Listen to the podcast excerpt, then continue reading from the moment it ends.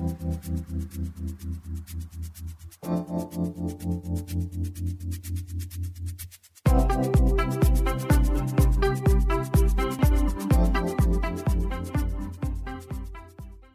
right, welcome back to the Daily Dose. As always, it's Nathan. And Kenzie. And we're back with another guest this week, and I'm going to let Kenzie go ahead and introduce him. Yeah, so our guest this week is Professor Jackson. He is currently one of my professors. I'm taking his English 439 class, Fiction and Mental Health. Um, but Professor Jackson is a very highly accomplished academic. He is specialty is the study of literature, antebellum literature, 18th century Atlantic literature, and the history of book and authorship.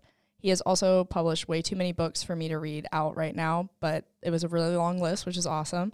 Uh, but the reason we wanted to bring him in to talk to us today is because of that class I'm in, fiction and mental health. It has been absolutely one of the best classes I've ever taken here at USC. Um, and I'm a junior, so I've taken a lot of classes, a lot of English classes.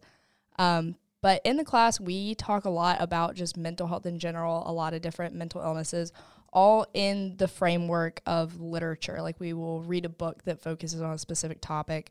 Usually it's, it's sort of a biography or written from the perspective with someone who's going through, you know, some sort of mental illness, um, which has been really great. Gives a lot of perspective. And I always say that that class is like free therapy for me because the classmates and the professor, everything, just amazing. Um, so that's why we brought him on today. But I will go ahead and let you introduce yourself a little bit. Uh, hey, uh, thanks so much, uh, Kenzie and Nate. It's, it's just really uh, nice to be here. Uh, so my name is Leon Jackson, and I'm an associate professor of English here at USC. I've been teaching here for 21 years, and um, as Kenzie mentioned, my kind of great passion right now is is teaching about uh, about mental health um, and also just teaching about what it means to be um, alive and how to, how to thrive in, in the in the 21st century. Which is often a very hard topic to talk about, which is why I think it's so great that we've managed to cover it so cohesively in class. Um, but in class, we've talked a lot about depression, anxiety, cognitive distortions, and most recently, we focused a lot on um, bipolar disorder, bipolar depression, which you have taught absolutely phenomenally. Um, but out of all of the varying mental illnesses, which do you think, coming from your perspective, is the hardest to talk about and why? Oh, it's a great question, Kenzie. Um, and I think there are a number of different ways of, of, of answering this. So the first way, I, the first thing I'd, I'd say is, without a question, the hardest mental illness to talk about is depression if you have it. Because part of the nature of depression is that you don't want to communicate and um, you don't feel motivated to connect.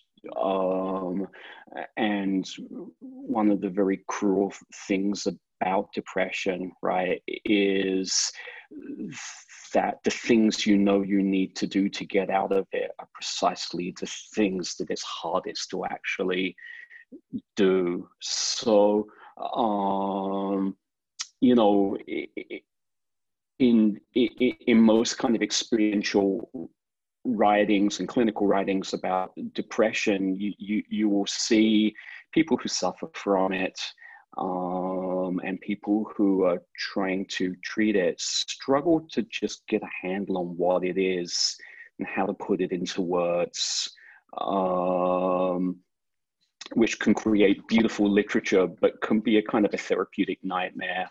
So um, I'd say that depression is probably one that is hardest to talk about if you're experiencing it. Uh,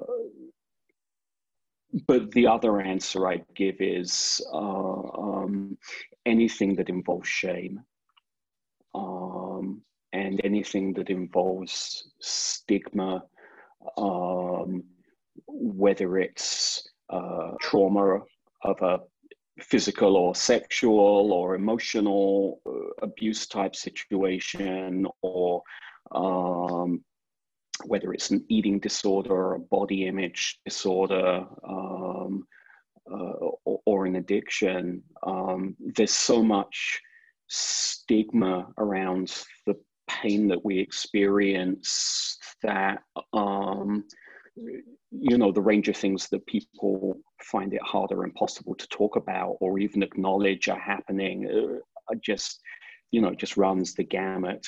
Um, a lot of resistance yeah yeah i think we've talked about that a lot yeah. on our podcast kind of like how it can be so hard to talk about things but why that is so important well, it's it, it, well, we talk about how it's like it's kind of like a self fulfilling cycle. Like you talk about, you know, with depression, just like you brought up, what, like the hardest part about depression is talking about it with someone else, bringing someone else into the fold of that vulnerability.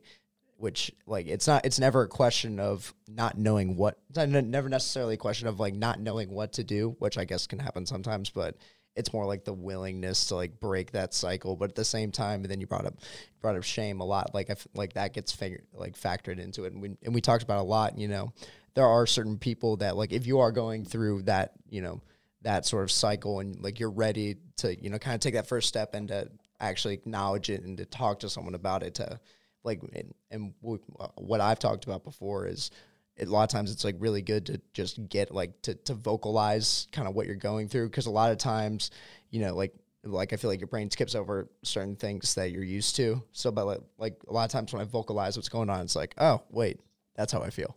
You know what I mean? Uh, but yeah, we, we definitely talk about like depression. This is one obviously one of the things that we talk about a lot. Yeah, and I think especially with our age range and college kids in general, I think the shame part is a huge aspect because. Mm-hmm you know, the 20, your 20s are supposed to be the time of your life. And, you know, I turned 21 in three weeks and it's supposed to be the time of my life. And I'm out here, you know, living and doing all these great things and just being happy and partying and et cetera, et cetera, et cetera. And it can feel very shameful to admit that you're struggling, especially in with our age and with like social media. And we mm. talked about that before, like the highlight reel and how a lot of people put on such a, a front or an image and you think everyone else is doing perfectly fine and you feel so much shame about you know not being in with the crowd and not being okay. Um, but that's why you know talking about it is so important because everyone's struggling just as much as we are um, and it's when you, you talk about it which is the hardest part like we said but when you talk about it, it everyone else wants to talk about it too and then you break that cycle. Yep.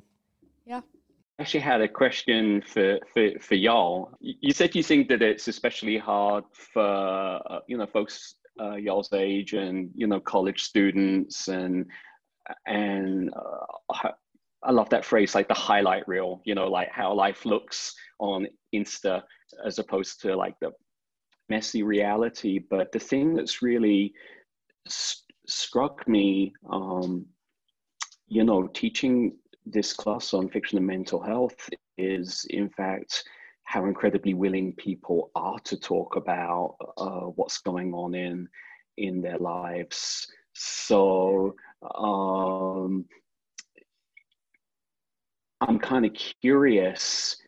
What is it that you think makes college students who do want to talk about mental health willing to talk about it and you know, would you say that y'all are outliers or kind of typical? Or? No, I mean, I think I wouldn't say tip. I wouldn't say typical because we talk about it a lot, so way much. more than the average person, yeah. which is great. But um, yeah, I mean, I feel like for kids our age, it's tougher to talk about, obviously, because you know, I mean, there is kind of a stig- stigma about it. I mean, for guy for college guys, especially, it's kind of a it's kind of a show of weakness. So I'm I'm in a fraternity as well. So kid uh, guys, my fraternity, I, I mean, I'm not going to presume, but you know, maybe not having as many of these conversations as as they should be having, and um, obviously, like I talk about it, I I I try to promote it, but as a I mean as a whole, I think people are getting better. I think people are getting better at talking about it and opening up about it just because of the necessity I think days. it's the the growing prevalence of things yeah. like your class and you know stigma free USC week. Um, personally, and I always feel so bad that Nate's not in this class because I talk about it all the time and he has no idea what's going on. But um, I think a lot of, because like you said, our class that you teach is very open. We've had phenomenal conversations. I mean, we're out here and we have a GroupMe with all of us in it, and it's even more open. Like, we're always just talking, talking, talking about everything and very open. I think part of that comes into play, and I think this could be generalized too to everyone nowadays, is how online we all are because of the pandemic. I think if, like, the class we were in was in person, I think there'd be a little more resistance because people are there. They're not hiding behind. I mean, even if our cameras are on, you know, you're still not sitting right next to someone, feeling their reaction, feeling if they're staring at you or tensing up. Um, I think that's a big part of it because, you know, for the most part, because we've never really met in person, it, you don't have that that that draw to society, the draw to please, and things like that, and that feeling of guilt and shame because you're not with in crowd. Because I'm just looking at 40 little boxes, you, You know. yeah, the feeling goes unfeathered. And I think that that you know, like I said, expands kind of to the general population because we are even more so now on social media, especially a few months ago when we were really in the midst of the lockdown and people, you know, one are struggling so much right now because the pandemic has brought up a lot of issues with mental health. Um, and I think having the online space makes people more open because they're not in a crowd, they're not in a classroom. But in general, like I said, I think it's th- the conversation has become a lot more popular now than it was even back when I was in high school or middle school. Like people are talking about it all the time. You know, we have this podcast and there's like I said, stigma free USC week. There's classes like this. There's communities out there that are making it okay to talk about and people are, you know, as soon as you open up, you feel that connection. You know, as soon as we started talking our class, I was like so locked in to the community we've built. Um, I think that's just the the big piece of it is, and like Nate said, the necessity because we're all struggling, and I think people are finally realizing that, you know, I think the pandemic put a, pushed a lot of people kind of off the off the edge, so to speak, I guess, with it. Yeah, I, I definitely uh, agree with you that a lot of this stuff that we do, and for me also, you know, since I'm pretty candid about my own mental health struggles, uh, it is a lot easier um, to do, um, you know, through a computer where you don't have to feel the heat radiating, radiating off of the face of somebody who's blushing and people can turn their cameras on and off you know when things get too much uh, or you know people can just sit out a conversation and not have to worry about body language and and uh, eye contact uh, um, and but the other kind of really wonderful thing about um, you know, doing this all online is because it does feel a little safer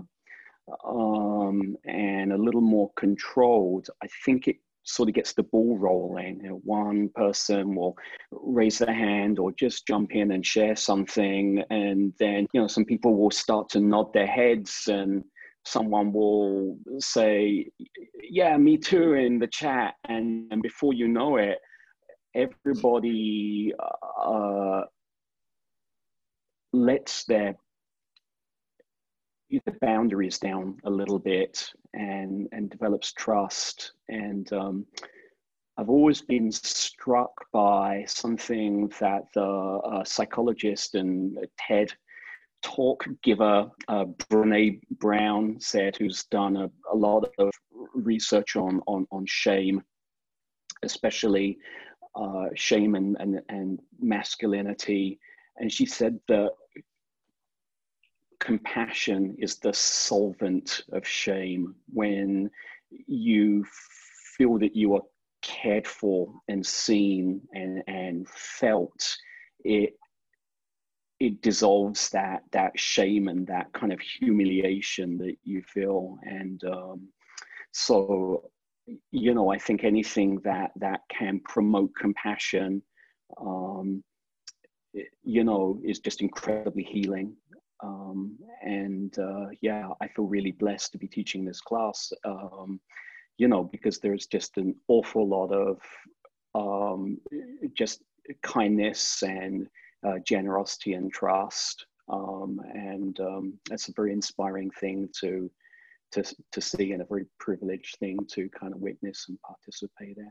So uh, another question that we had for you was uh, we talk about um, the I guess the power of change in this podcast a lot, and I guess the fear that kind of goes along with it because I mean that's that's like a really like it's like a deep down rooted fear. And part of that ch- fear is usually shame or guilt. Yeah, it's like it, it's like the hardest thing is accepting that there needs to be change and then actually acting on it. So, uh, in your opinion, I guess um, what are some the most i guess important things to consider when you're trying to overcome that that fear of change or shame oh wow that's a that's a big question.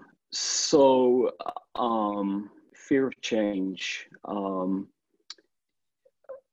i guess what i would say and this is something that i've learned just from you know kicking around on this planet for half a century but but also from uh, my readings in, in, in, Buddhism, which have really kind of influenced my approach to, to mental health, is that change is happening all the time. Change is gonna happen whether you want it to or not.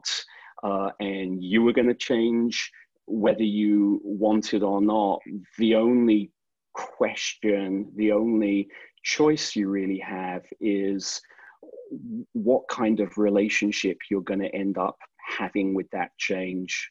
Um, whether it's going to be a, a, a, relationship based on sort of resistance and aversion and denial, or whether it's going to be a relationship based on acceptance and, and, and flexibility and, and, and, and, and graciousness.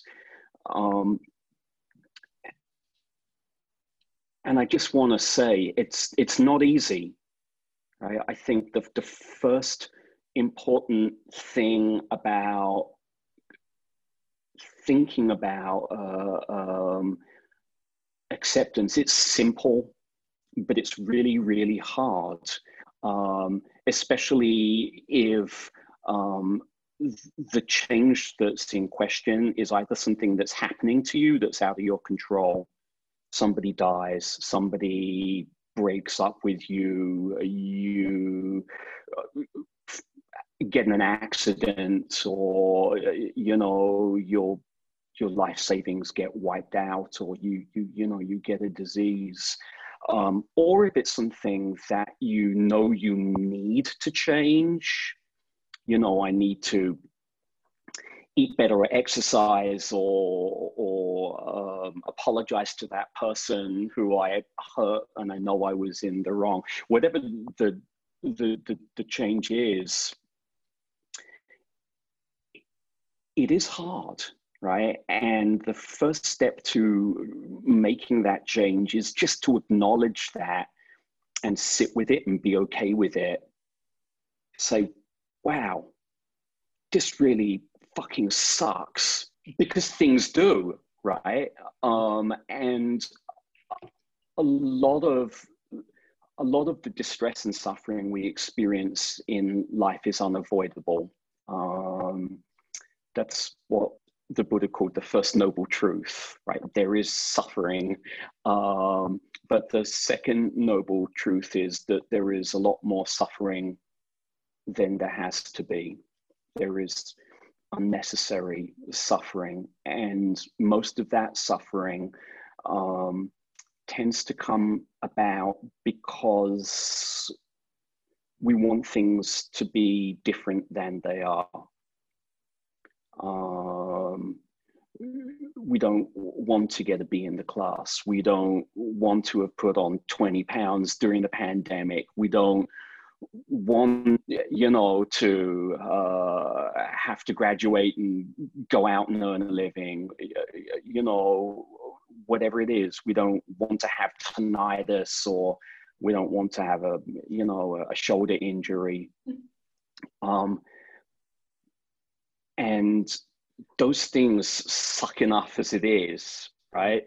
Um, but when you um, dig in your heels and you start pushing back against something as immovable and non-negotiable as reality, um, then you create a lot more suffering. So I'd say the, the, the first thing about change is really just to acknowledge how hard it is and cut yourself some slack. Mm-hmm. Um, and I'll just mention one other thing, and uh, this is something that I learned from a, a wonderful um, therapist named uh, um, Raphael Cushnir, who who uh, does sort of a Gestalt therapy. I did a, a workshop with him a couple of years ago that was just really kind of mind blowing, and he um, he has this idea he calls risk the dreaded experience. Um, and what he means by that is when you're contemplating a, a change, either a change you're going to initiate or a change that you just have to come to terms with, oftentimes we entertain a, a kind of a nebulous boogeyman kind of fear that lurks just out of sight that terrifies the bejesus out of us. Um, so much so that we we just you know we just kind of peek through our fingers and, and can't actually look at it. And we become convinced that we'll die. Our life will be over. We'll be completely ruined. We'll be washed up everything is going to go wrong and nothing will ever go right again. And uh, what Cushnir wants to suggest is that our anxieties about what might happen in the future, especially when we're confronting change, which can be really unnerving at the best of times, um, is almost always more terrifying than what actually happens, what's really out there waiting for you. And he had this little exercise that he made the people in the workshop do was just infuriating and also so awesome. Each person said what they were most afraid of doing or having to confront. And he says, Well, what are you worried about? And people would say, Well, um, my life would be over. And he would say, be more specific. And they'd say, well, I'll probably get fired from my job. And then he'd say, so what would happen then? Would you die? No, it would be really hard, like, because I, I will never get another job. And he'd say, never get another job. Well, yeah, I get another job, but it wouldn't be as good as this one. And he'd say, and would you die from that? And, basically, what it does is he wears down your, your resistance to magnifying anxiety out of control. It's a kind of a cliche, right? that the only thing we have to fear is fear itself. But what he wants to suggest is that a lot of the reason why we resist change is because we imagine that it will entail something that will destroy us. Um, and it very rarely does. So um, accept that change is difficult and risk the dreaded experience would be the two um, suggestions that, that, that, I, that I would, would offer. I love that. That reminds me very much of a quote that I have I think I've said on the podcast probably five gajillion times, and it's the quote that I just completely got me through life. I think I first saw it on like Tumblr in 2013, way back or something, but it was I can't remember who it's by, and I, this probably isn't the right wording, but it's basically that you have to feel that shitty thing. You have to just feel it and accept it and embrace it for a moment, and then you have to let it go, and you can't let it consume you and I think about that all the time because that's very much exactly kind of what you said is that you just have to embrace it because it's not going to go away. Um, and you're only going to make it worse or stall it out the more you're scared of it. And recently I read I'm always reading things online and completely forgetting how or where I've ever stumbled upon it again. but it was basically a concept of like th- in mysticism, kind of, of the Wheel of Fortune, not the game show, but the Wheel of Fortune. It's basically just a concept that life rests on this Wheel of Fortune and it's just good and bad things, and the good and the bad, it's in the little circle, and you're just riding the wheel, and good things are going to happen. And you have to live in the moment and accept it, and bad things are going to happen but you're not stuck there. The wheel never gets stuck, you know? And sometimes you're hanging upside down by your toes and it sucks. It's so bad, but it'll go right back up again if you have the patience to endure it and the, the, the willpower to keep your mind in the right place through it all. Um, cause you know, life, you know, if it's, if it's, if it's not better, if things aren't good, it's not the end, you know? It's never the end when things are bad. Um, and I think, you know, we're creatures of hyperbole. We like to blow things out of proportion and we like to make everything seem like it's so much worse than it is. I mean, the number of times I've sat in this room just like sobbing over like the most minor significance to Nate or Finn is innumerous. And I'm always just blowing things out of proportion, right? And I think that's, it's, you know, it's not the change that's so scary. It's how we perceive it. It's what we're making it. We're not, we're not very realistic people these days, I don't think. Um, no, yeah, I, I agree, and I like and I like what you said about you know, I mean, it's absolutely true. And when you when you were talking about how like you know biggest thing that we have to fear is fear itself, and just that like self perpetual snowball effect, like you said again, with like this, that growing and it's like the anti- you're creating your own anticipation when in reality it's like more than the actual thing itself. Uh, it reminded me. Uh, I've listened to and I actually just bought his book, uh, Jordan uh, Peterson. I brought him up a couple times in the podcast, but uh, and what you were saying reminded me about uh, what he was talking about when it comes to goals. And you know, when you like when people fall into the trap of like you know kind of laziness, self like you know self unworthiness, you know just lack of motivation in general, and and when you're talking about that exercise, like like really just asking what. And like you know if you go up to the person who who feels like they're lost and doesn't have a purpose you ask them what do they like what do you want sort of like my Wear very much down. exactly like very much like a question like what are you afraid of and then once you identify that thing that seems so big he was like you know if you find if you find yourself like not being able to take the first step because i feel like that's the hardest part is like that that build up to just just you know taking the leap like do the smallest possible thing that you know for sure that you can accomplish and then that'll just lead you to the next small thing that you know you can a thousand percent accomplish. So like it, it, really is like you know and that's what's kind of gotten that that's what's kind of gotten me through a lot of times like that. You just gotta like you really just gotta break it down to something that you know that you cannot fail at. Then be like oh i'm like you know, because I feel it's like baby steps. Because I feel like you know sometimes even if I try, like I'm still gonna fail. I was like, well, let's do something that I know for sure I'm not gonna screw up. Let's log onto my computer. All right. that's know? how far we get today, and that's a, that's a trick for so many things. I mean, anxiety is a big one. You know, narrowing down the things you're scared of, and like you know whatever, so be it. And like whenever I was going through really bad depressive periods, that's what got me out of it, you know, instead of making some lofty goal that I'm going to wake up at 8 and work out and make this nutritious breakfast and do all my homework.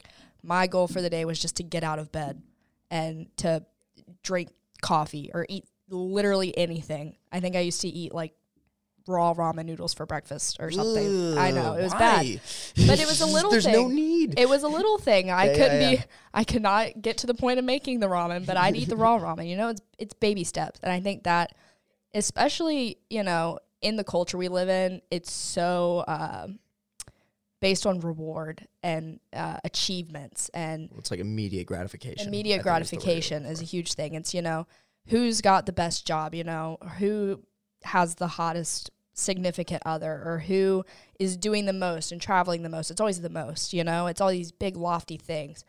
And whenever you're trying to, you know, fit in, go with the flow, it's like, well, I want to do all these giant, big, lofty things. No, like that's not how you're going to get there. That's not how you ever achieve any goal. Um, you know, it's baby steps. Everything is just baby steps. And people tend to tend to completely miss that and just go straight for the big goal and then get you know feel shame and guilt and like a failure because they're not reaching it Um, and it goes the same with change, you know. Um, so I think we'll hit one more question for you um, before we kind of wrap up. So we did an episode where we talked about our favorite books um, and the power books can have in terms of like helping you better understand yourself and feelings. And that's kind of what your class is all about is how these books that we've read can help us better frame our feelings or understand things. In that episode, my favorite book that I talked about was the um, Mark. Oh gosh, I don't think it's Mark Hansen. The Hansen book, the one thing at a time practice. Oh yeah, yeah, yeah. That one, that one. Yeah, yeah. That I talked about incessantly for like three weeks. That was the book I picked. Um, and you know, we just talked about how getting that fresh perspective from reading a book can really open your mind um, and help you understand yourself and help you understand other people because you're out of your own head. You're experiencing someone else's thoughts and feelings. So, our question for you is if you could give our listeners any one book recommendation, which I know is so hard because I'm I'm a book reader and if you asked me to pick my favorite book I couldn't and you're an English professor so it's even worse. But if you could give our listeners one book recommendation, what would that be? Uh, sure. And I have a stack this high behind the laptop that you can't see of all of the books that I could choose. But I think the one that I want to uh, recommend is um, it's a kind of uh, an atypical book. It's not exactly a self help book, it's not exactly a, a psychology book, um, but it's called. Um, Say What You Mean, uh, a mindful approach to uh, nonviolent communication uh, by Oren Jay Sofer. And um, so the goal of this book is to teach people to um, to hear one another and to speak to one another in ways that do no harm. um, and you might think, well, what does that mean? Like, kind of don't call someone an asshole or, or flip them off as you finish the conversation. Well, obviously, that that's a kind of a, a, a violence. Um, but what's what Sofer is interested in um, is how to how to create ways of interacting that are um, attentive and curious and kind and non-judgmental. Um, he has a, a wonderful phrase. I'm not sure if it's in this book or whether it's in something else that he wrote that he calls predatory listening. Predatory listening is when you are in a conversation and you are just waiting for somebody to say something that you can attack. You're just waiting to take offense. You're just waiting to feel disrespected you know, that's Dr. Jackson to you, you know. um, and predatory listening is just one of a repertoire of ways in which we communicate on autopilot. We often think of conversations as just waiting to speak. You let somebody talk and then you you so and then you say what you want to say some people see conversations as just a zero sum game. Every conversation is an argument that has to be won. Um, some people use uh, conversation as a way to dominate or, or, or to hurt or to disparage. And I'm sure you've had the experience, and, and I have too, of having a long conversation with someone and at the end of it feeling like you haven't been heard at all, you haven't been seen at all, or the other way around. Sometimes you have a conversation with someone and you're just zoning out and thinking about what happens next. Um, most of who we are and most of how we exist in the world takes place through talk, whether it's interaction between people or whether it's the kind of the chatter that goes on in our heads self-talk um, and uh, again, most of that tends to be very automatic and not especially thoughtful. Um, so, uh, Sofer, uh, the author, combines uh, psychology um, and communication studies and mindfulness practices that grow out of Buddhism and sort of smushes them all together in this very practical way to try and um, get people to really connect with the people they encounter, to listen thoughtfully and respectfully, and to um, speak compassionately and open mindedly. And um,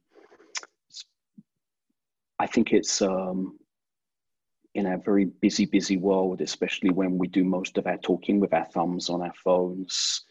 Um, it's a kind of a skill that gets left behind sometimes. So, um, Sofer actually offers free online classes four times a year that you can take online. They're live. You a Zoom session, hundreds of people log in, and uh, um, so you can actually take a class with him if you're you're curious. I think the next one's coming up in in June. They normally last six weeks. They're completely free, um, and um, I've done a couple of them, and we'll do many many more.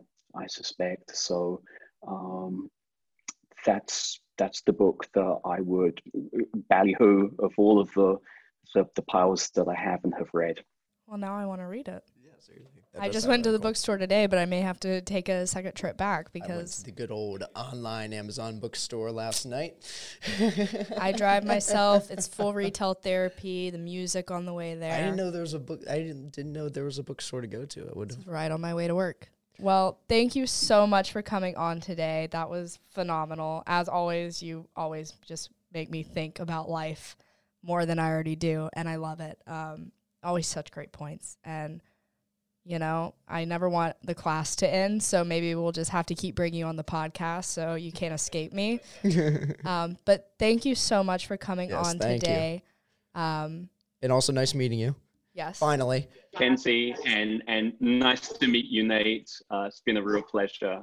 That is all we have for you today, folks. Um, as always, check out our social media at the Daily Dose Podcast on Instagram. Lots of fun content. I say that always, but there's always fun content. So go check it out. And if you haven't had the chance, go ahead and check out our episode from last week. I think it's going to be talking about our last guest, mm-hmm. uh, just kind of our thoughts and summarizing that. So be sure recap. to, yeah, a little recap. So be sure to check that out. Yeah. And keep looking forward to new episodes every Sunday and very much looking forward to having some more guests in the future. Um, thank you, Dr. Jackson, again for coming on. Um, and we will see you next time, guys.